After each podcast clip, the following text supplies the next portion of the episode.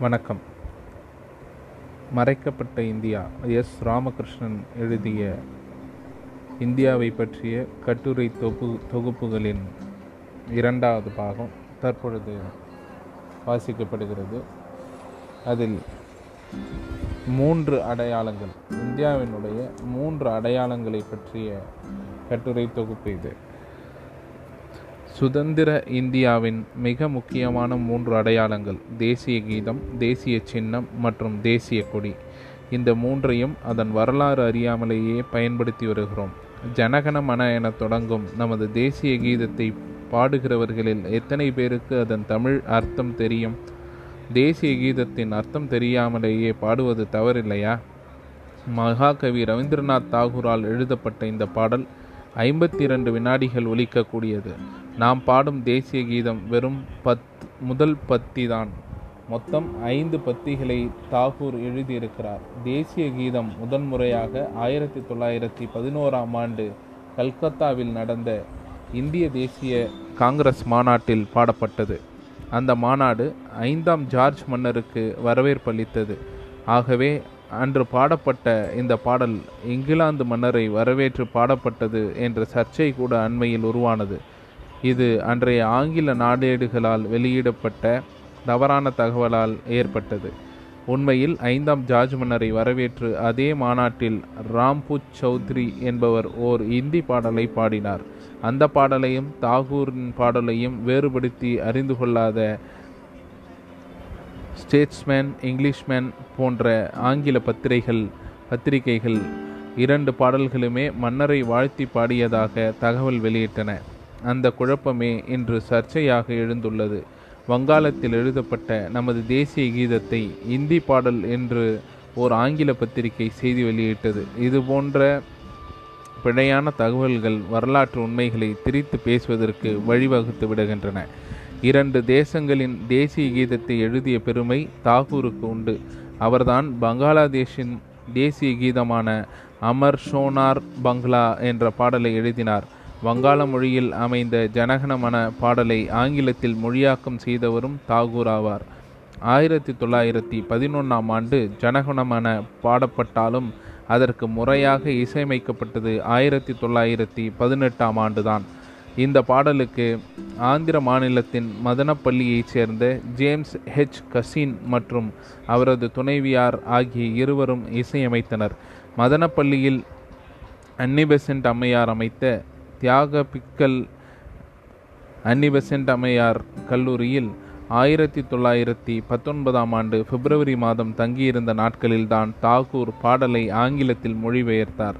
அப்போது கல்லூரியின் முதல்வராக இருந்த மார்க்ரெட் கசின் தாகூரின் முன்னிலையில் இந்த பாடலுக்கு மெட்டு அமைத்தார். அதை தாகூர் மிகவும் ரசித்து பாராட்டியிருக்கிறார். அந்த மெட்டுக்கள் தான் இன்று நாம் பாடும் பாடலுக்கான அடிப்படை. தாகூர் ஆங்கிலத்தில் மொழிபெயர்த்த பாடலின் நகல் பிரதி இன்றும் மதனப்பள்ளியில் கண்காட்சிக்கு இருக்கிறது. ஜனகணமன பாடலை நேதாஜி தனது ஐஎன்ஏவில் தேசிய கீதமாக பயன்படுத்தி வந்தார். ஐஎன்ஏவுக்காக இந்த பாடலை பேண்ட் வாதிய இசைக்குழுவினர் வாசிக்கும்படி இசையமைத்தவர் கேப்டன் ராம்சிங் இதற்காக இவருக்கு நேதாஜி தங்கப்பதக்கம் வழங்கி கௌரவித்திருக்கிறார். ஜனகணமன பாடல் இறை வணக்கமாகவும் தேச வணக்கமாகவும் எழுதப்பட்ட ஒன்று. ஆயிரத்தி தொள்ளாயிரத்தி நாற்பத்தி ஏழாம் ஆண்டு ஆகஸ்ட் மாதம் பதினாலாம் தேதி இரவு சுதந்திரம் இந்தியா அடைந்தபோது நாடாளுமன்றத்தில் திருமதி சுவேதா கிருபாலினி மற்றும் டாக்டர் சுசீலா நாயர் ஆகியோர் சாரே ஜஹான் சே ஹச்சா என்ற பாடலை பாடினர். அந்த பாடல்தான் இந்தியாவின் சுதந்திரத்தை பிரகடனம் செய்தது. இந்த பாடலை எழுதியவர் மகாகவி இக்பால். இந்திய நாட்டின் சுதந்திரத்துக்கு பின் எந்த பாடலை இந்தியாவின் தேசிய கீதமாக தேர்வு செய்வது என்ற கேள்வி எழுந்தது. காரணம் சுதந்திர போராட்ட காலத்தில் பக்கிம் சந்திர சாட்டர்ஜி எழுதிய வந்தே மாதரம் ரவீந்திரநாத் தாகூர் எழுதிய ஜனகணமன முகமது இக்பால் எழுதிய சாரே ஜஹான்சே அச்சா ஆகிய மூன்று பாடல்களும் மிகவும் புகழ் பெற்றிருந்தன. இந்த மூன்றில் எதை தேசிய கீதமாக தேர்வு செய்வது என்பதில் குழப்பம் ஏற்பட்டது. காரணம் இந்த மூன்று பாடல்களும் மக்கள் மத்தியில் மிகவும் புகழ் பெற்றிருந்தன. அத்துடன் பல்வேறு தேசிய தலைவர்கள் இந்த பாடல்களை உணர்ச்சிபூர்வமாக பாடி மக்களிடம் எழுச்சியை உருவாக்கியிருந்தனர். ஆகவே எந்த பாடலை தேசிய கீதம் என அறிவிப்பது என்ற முடிவை அரசியல் நிர்ணய சபையின் வசம் விடுவது என்று தீர்மானிக்கப்பட்டது.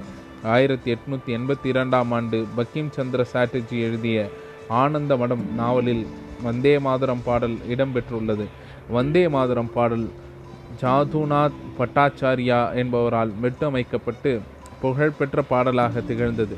இந்த பாடல் துர்க்கையை வாழ்த்தி பாடுகிறது. இஸ்லாமியர்கள் மனம் புண்படுவார்கள் என்பதால் இந்த பாடலை தேசிய கீதமாக அறிவிக்கக்கூடாது என்ற எதிர்ப்பு குழல் உருவானது. ஆயிரத்தி தொள்ளாயிரத்தி எட்டாம் ஆண்டு அமிர்தசரஸ் நகரில் நடந்த முஸ்லிம் மாநாட்டில் பேசிய சையத் அலி இமாம் வந்தே மாதரம் பாடலுக்கு கடும் எதிர்ப்பு தெரிவித்தார்.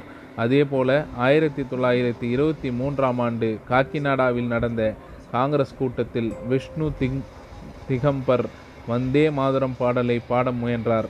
அப்போது காங்கிரஸ் காரிய கமிட்டி தலைவராக இருந்த மௌலானா முகமது அலி இந்த பாடல் இஸ்லாத்திற்கு எதிரானது. அதனால் இந்த பாடலை பாட அனுமதிக்க முடியாது என்று தடுத்து நிறுத்தினார்.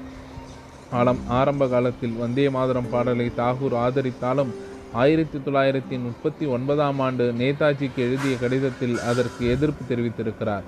இவர்களைப் போலவே காந்தி எம். என். ராய் மற்றும் நேதாஜி ஆகியோரும் இது இஸ்லாமியர்களின் மனதை புண்படுத்துகிறது என்றால் அதை தேசிய கீதமாக அறிவிக்க வேண்டாம் என்று கருதினர். சாரே ஜஹான் சே அச்சா பாடல் ஆயிரத்தி தொள்ளாயிரத்தி நாலாம் ஆண்டு ஆகஸ்ட் பதினாறாம் தேதி இந்திஹாத் என்ற வார இதழில் வெளியானது. இந்த பாடல் இந்தியாவின் அனைத்து தரப்பு மக்களிடமும் மிகுந்த வரவேற்பை பெற்றது. ஆனாலும் இந்த பாடலை தேசிய கீதமாக தேர்வு செய்யவில்லை.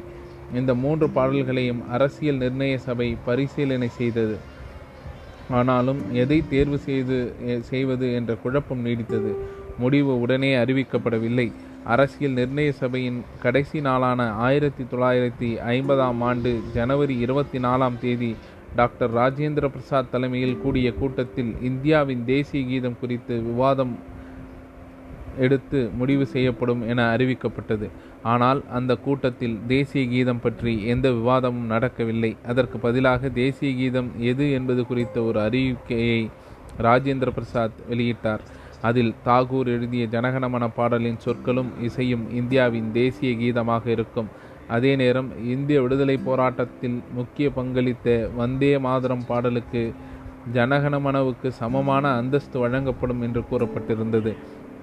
ஆனால் சாரே ஜஹான் சே அச்சா பாடல் பற்றி எதுவும் குறிப்பிடப்படவில்லை. இந்த பாடல் இன்றும் இராணுவத்தினரிடம் எழுச்சிமிக்க பாடலாக பாடப்பட்டு வருகிறது. இந்த அறிவுக்கு பிறகு அறிவிப்புக்கு பிறகு தேசிய கீதம் பற்றி விவாதம் ஏதும் நடக்கவில்லை. சுதந்திரத்திற்கு முன்பு வரை ஆங்கிலேயர்கள் காட் சேவ் தி குவீன் என்ற பாடலைத்தான் இந்தியா எங்கும் பாடிக்கொண்டிருந்தனர். அந்த பாடலுக்கு மாற்றாக ஜனகணமன ஒலிக்கத் தொடங்கியது. வங்காள மொழியில் அமைந்த இந்த பாடலின் ஒரு பகுதிதான் தேசிய கீதமாக இன்று பாடப்பட்டு பாட பாடப்படுகிறது. இந்த பாடலின் எளிமையான மொழியாக்கம் இதுவே.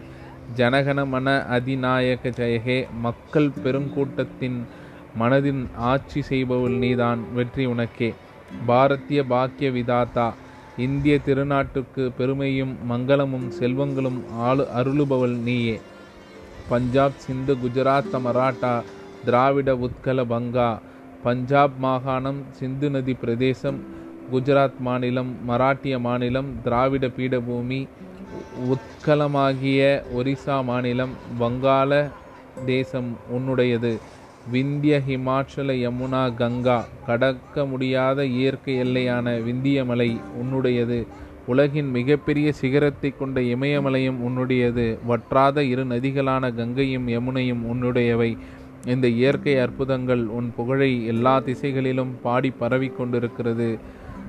உச்சல ஜலதி தரங்கா மூன்று திசைகளிலும் உன்னை சூழ்ந்திருக்கும் மாக்கடல்கள் உன் புகழை தங்கள் அலைக்கரங்களால் எப்போதும் பாடிக்கொண்டிருக்கின்றன தவ சுப நாமே ஜாகே உனது மங்களகரமான திருநாமத்தை எப்போதும் நாங்கள் பாடிக்கொண்டே இருக்கிறோம். தவ சுப ஆஷிஷமாகே உனது மங்களகரமான ஆசிகளை வேண்டி நிற்கிறோம். காகே தவ ஜெய காத்தா. உன்னுடைய மாபெரும் வெற்றியை வேண்டியே நாங்கள் பாடிக்கொண்டிருக்கிறோம். ஜனகன மங்கள தாயக ஜெயகே இந்திய மக்களின் மங்களங்களை அள்ளித் தருபவள் நீயே. வெற்றி உனக்கே. பாரதிய பாக்கவி தாத்தா. இந்திய நா திருநாட்டின் பாக்கியங்களை தருபவள் நீயே. ஜெயஹே ஜெயஹே. வெற்றி உனக்கே வெற்றி உனக்கே. ஆயிரத்தி தொள்ளாயிரத்தி ஐம்பதில் இந்தியாவின் தேசிய கீதமாக ஜனகணமன பாடலும் தேசப்பாடலாக வந்தே மாதிரம் பாடலும் பாடப்பட்டு வருகின்றன. இரண்டாம் உலகப் போரில் ஜப்பானை சேர்ந்த ஒரு லட்சத்தி ஐம்பதாயிரம் வீரர்கள் கிழக்கு ஆசிய கடற்படை கமாண்டராக இருந்த மவுண்ட் பேட்டனிடம் ஆயிரத்தி தொள்ளாயிரத்தி நாற்பத்தி ஐந்தாம் வருடம் ஆகஸ்ட் பதினைந்தாம் தேதி சரணடைந்தனர். எனவே அந்த நாள் அவர் வாழ்நாளில் மறக்க முடியாத நாள். அதனால் ஆகஸ்ட் பதினைந்தில் இந்தியாவுக்கு சுதந்திரம் கொடுக்க மவுண்ட் பேட்டன் முடிவு செய்தார் என்கிறார்கள். ஆகஸ்ட் பதினைந்தாம் தேதி அஷ்டமி என்பதால் அன்று சுதந்திரம் பெறக்கூடாது. ஆகஸ்ட் பதினேழாம் தேதி சுதந்திரம் பெற வேண்டும் என்று ஜோதிடர்கள் நேருவை சந்தித்து வலியுறுத்தினர். தனக்கு அதில் நம்பிக்கை இல்லை என்று நேரு மறுத்துவிட்டார். ஆனாலும் கடைசி வரை அஷ்டமி என்று சுதந்திரம் பெறக்கூடாது என்பதை வலியுறுத்தி கண்டன ஆர்ப்பாட்டங்கள் நடந்திருக்கின்றன. நன்றி.